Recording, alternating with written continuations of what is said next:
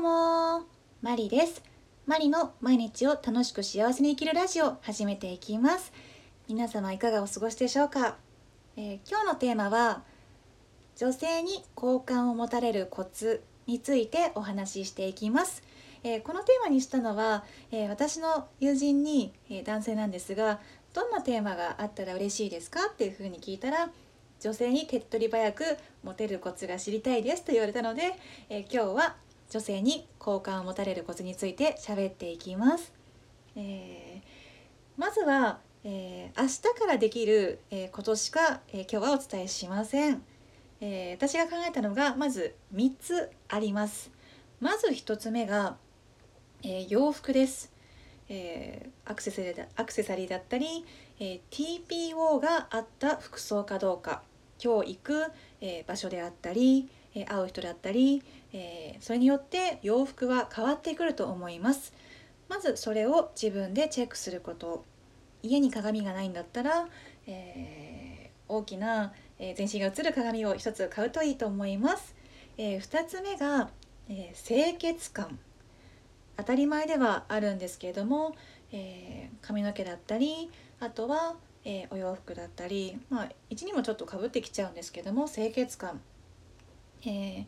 あとは匂いもそうですね。今梅雨の時期なので少し注意が必要で部屋干しをすることも多いと思うんですが、えー、たまに匂ってしまうこともあるかもしれません、えー、気をつけましょう。そして実際の、えご自身の、え体の匂いですね。汗もかきやすいですし、え今日匂ってないかなっていうふうにちょっとチェックして、え爽やかな香りの香水があるんだったら香水も、えかけていい場所ならかけてから出かけましょう。そして3つ目、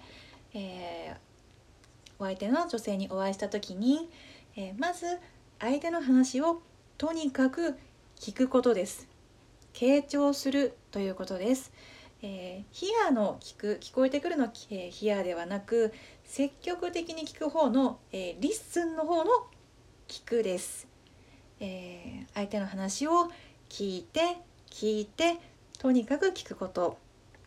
えー、話してくださってる時には「うんうんうんうん」というふうに、えー、大きくうなずいて、えー、相づちを打ってあげることです。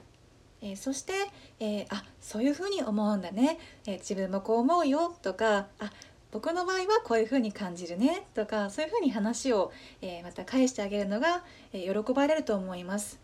女性は基本的に相手に話を聞いてほしい生き物です。